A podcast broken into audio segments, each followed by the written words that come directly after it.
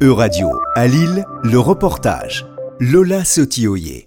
Pour en apprendre plus sur le dérèglement climatique, il y a les rapports du GIEC, le groupe d'experts intergouvernemental sur l'évolution du climat, mais on peut aussi jouer aux cartes et c'est ce que propose la fresque du climat. Cet atelier, il est né euh, en 2018. Chloé Le Tarnec est animatrice de la fresque du climat. En fait, c'est un, ancien euh, professeur à Centrale qui s'appelle Cédric Ringenbach qui, euh, pour ses étudiants, en fait, avait tiré extrait des certains graphiques des rapports du GIEC et euh, leur a présenté pour leur expliquer brièvement ce que c'était que le réchauffement climatique et comment ça fonctionnait.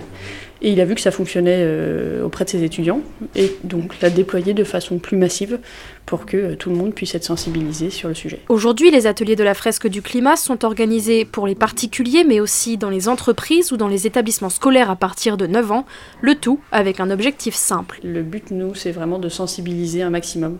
D'abord sensibiliser, ensuite il faut digérer le contenu de la fresque et ensuite euh, on passe à l'action et ça peut être complété aussi par d'autres ateliers qui peuvent être faits pour aider à ce passage à l'action derrière. Alors une fois que vous êtes d'accord, vous nous dites Alors comment ça se passe? Le principe est plutôt simple.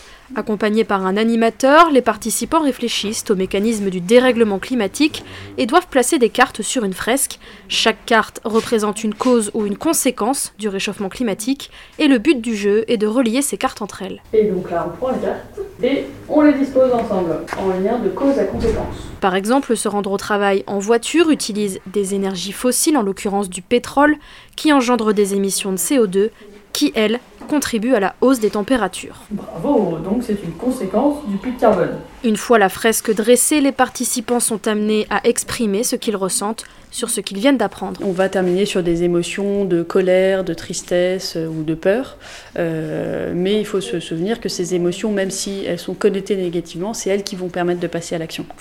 Et d'ailleurs, derrière, on a tout un débrief qui est justement après cette expression des émotions pour permettre de remonter. Euh, dans de meilleures dispositions et repartir plutôt content de l'atelier qu'on a fait. Aujourd'hui, la fresque du climat n'a plus à prouver son succès.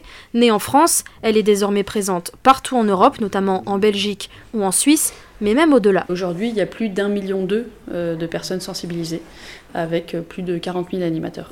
Et ça, c'est au niveau international. Euh, maintenant, au niveau français, on est plus d'un million déjà à être formés.